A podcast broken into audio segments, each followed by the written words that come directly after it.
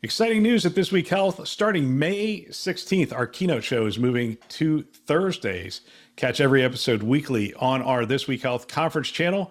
Don't miss conversations with top health system leaders designed to transform healthcare one connection at a time.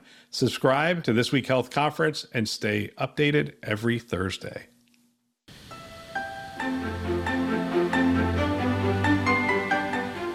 Thanks for joining us. My name is Bill Russell. I'm a former C I O for a sixteen hospital system and creator of This Week Health, a set of channels dedicated to keeping health I T staff current and engaged. Welcome to our digital infrastructure to support the evolving care delivery model briefing campaign. This is being done in partnership with VMware, and I'm excited to get to our topic today, developments in end user computing. We're joined by Cameron Llewellyn, Director, Healthcare I S Vs and Alliance Partners at VMware. This podcast series is going to culminate with an excellent webinar panel discussion, and we're going to have experts talking about enterprise cloud, cloud native, workforce, and the ecosystem that brings that all together. That's going to be on Thursday, October thirteenth from one to two p.m. Eastern time. You can get more information on our website, this week health dot com. Webinars are always in the top right-hand corner. You can check out more information in, in the description box below. You can find the registration and to learn more about the upcoming webinar. We want to thank our sponsor once again, VMware, for making this content possible and helping us deliver on our mission of developing the next generation of health leaders. Now, on to the show. All right, we're joined by Cameron Llewellyn, Director, Healthcare I S Vs and Alliance Partners at VMware. And today we're going to talk about developments in end user computing. Cameron, welcome back to the show. Thank you. Enjoy it. I'm, I'm looking forward to this, but before we get there, a little, little personal note here. So you were the AirWatch D J. Tell us a little bit about that. AirWatch, before it was acquired by VMware, used to have a global conference in Atlanta where we would host, again, all of our partners and customers in a couple of venues. And I would do the performance, if you will, in the background, providing music that in most cases made people not notice. But when they did, I could get them to dance. Man, that's awesome. I'm sorry. Every now and then I got to throw out the personal stuff, and you'll be surprised because somebody will reach out to you and go, I didn't know you did that. That's no, that's a lot of fun. End user computing. This is a, an environment that is near and dear to my heart. When I came into Saint Joe's, we had a, we had a mess actually. And one of the things that the physicians wanted me to do was to clean up the end user computing environment. And, and everything we're going to talk about today is, is really tied to the clinician's experience. And it's uh, the frontline staff. I mean, you have the, the doctors, the nurses, and many others rely on that, on that environment. How has our approach to end user compute changed over, say, the last five years? You're going to, you're probably going to talk about the pandemic, aren't you? Well, you know what? I'll try not to. Uh, oh yeah. I mean, you have to, it, it was the biggest event, right? It, it was. And it did sort of uncover again a need for flexibility, right? That flexibility that really corresponded to the rise of all the various endpoints that people were now trying to use to connect into their work environments, right? Many of which may have been laptops that they had had at home and only used for streaming Netflix. And now you needed to be able to have that access core information, right? But at a secure way. So as that sort of rise of various endpoints has offered new efficiency and new different delivery care models, the data itself is really what we're concerned with because it's now outside the four walls of the hospital. And we want to be able to make sure that we can understand how to take care of that for care continuity, for control, and of course, the quality of the interactions. It was really interesting. Early on in the pandemic, everybody was sending people home, and it happened over like a two month time frame. And then you had constraints on new computers.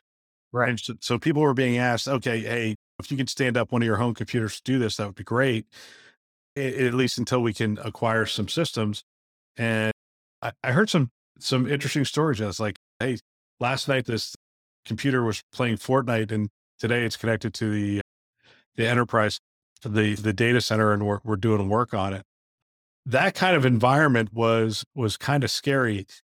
But again, the health systems that had a good framework for end user computing and were able to spin that up. I mean, you did have to add some things into, into the data center, but from a scale standpoint, if you had that infrastructure in place, you scaled that up, you were able to get to fifteen, twenty thousand end users working from their homes almost, almost seamlessly. It was amazing how quickly we were able to stand that up. Yeah. I mean, we talked about the digital foundation in one of the previous episodes, and really this goes back to that, right?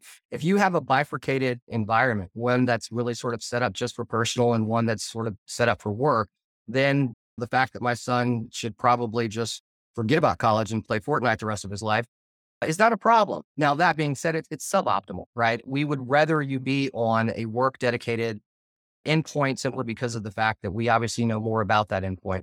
But that flexibility is one of the things that people that had already purchased Workspace ONE were able to take advantage of. But we also saw sort of new adopters of Workspace ONE. And in that case, we would work with like a partner, in some cases Dell or maybe like a W W T, just to kind of call out some specifics, where we would essentially kit those and you would get them. Bill, you would open it up, you would put in your credentials, and now, hey, boom, that's everything that you need. And that's a long ways away for maybe when you went into the, the health system and were asked to sort of update things and had to take each individual unit to, to update, or had to make sure it was connected to a particular network, or had to consider the length of time it was going to take to update because of the fact that you wouldn't be able to do normal workloads on them. So understanding that the top considerations really were sort of those suboptimal experiences, the fragmentation of security, and then reducing that operational complexity. That's at the core of what we really try to do for E U C. For our clinical environments, it was so important for us. The security aspect of it and the privacy aspect was so important. And one of the things I liked about having a really good, solid virtual infrastructure around end user compute was the data never left the data center. Mm-hmm. So it was, it was, it was one of those things where we could really track things, but we could also scale it up really rapidly. And when we had business associates come in and say, hey, we need, we need you to give us your data, we would look at them and say, well, you're not going to get our data, but we're going to give you access to our data. And we were able to stand them up in a secure way. They were actually functioning from within our, our data center, utilizing, in a lot of cases, utilizing our tools that were available. So talk about the experience. I guess we could talk administrative, but I, I'd like to focus right now on clinicians. When we send clinicians to their home early on in the pandemic, what does that look like? How were we able to create the experience that they were looking to mirror? I mean, a lot of these people for the first time had to stand up virtual care. They had to access systems, maybe even some PAC systems and the E H R remotely. How do we ensure a good experience when they moved to a Uh, essentially a new location of care? Right. So the first thing is that I wanted to call out that they're people, right? And some of them had the same kinds of fears that the rest of us had. And so it really was about care, but it also was about, like you said, their experience and how it made them feel.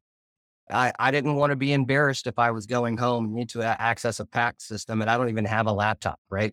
So the first thing was trying to understand what was their level of connectivity and, and sort of what was their sort of understanding of how to access things. Could we, could we replicate the sort of in-office feeling, if you will, for lack of a better phrase, at home? And so we we started to look at first what the devices were that they had, what devices could we provide, what access did they need? It's very important. You just admit and mentioned workers that were coming in wanted access to the data. Look, we we can put different levels of security protocols around the data. Not everything gets to be single sign-on, so you can just go in and have access to it. Putting those different levels also made people at home feel more, more comfortable as well. But on top of that, we had to also look at the network too, right? So one of the things that we started to do with S D WAN is actually shipping boxes to people's homes and having it sort of pre-configured so that when they plugged it in, now you're going to be able to use whatever the best network is that's available. So that's kind of a two-part question there, right? Because one was the the level of connectivity based on population density and what was in your area. And then two was the access to information that you actually needed and really sort of curating an experience that really overall led to a better clinician outcome. So I'm going to ask the question, which is the elephant in the room. I didn't prep you on this, but I'm just going to ask it, which is essentially, no matter what happens, you're going to have two environments in the health system. Right? So a lot of health systems have Citrix, and then every health system has VMware. Now they'll have VMware in the data center, and they may not have an, a VMware end user compute environment. A lot of them have a Citrix environment because the leading E H R provider really drove people towards it. And now I guess my question is, as we move forward, what's the benefits? What's the differentiator for a VMware environment? And we've been talking a lot about the architecture and the infrastructure and a single modern platform.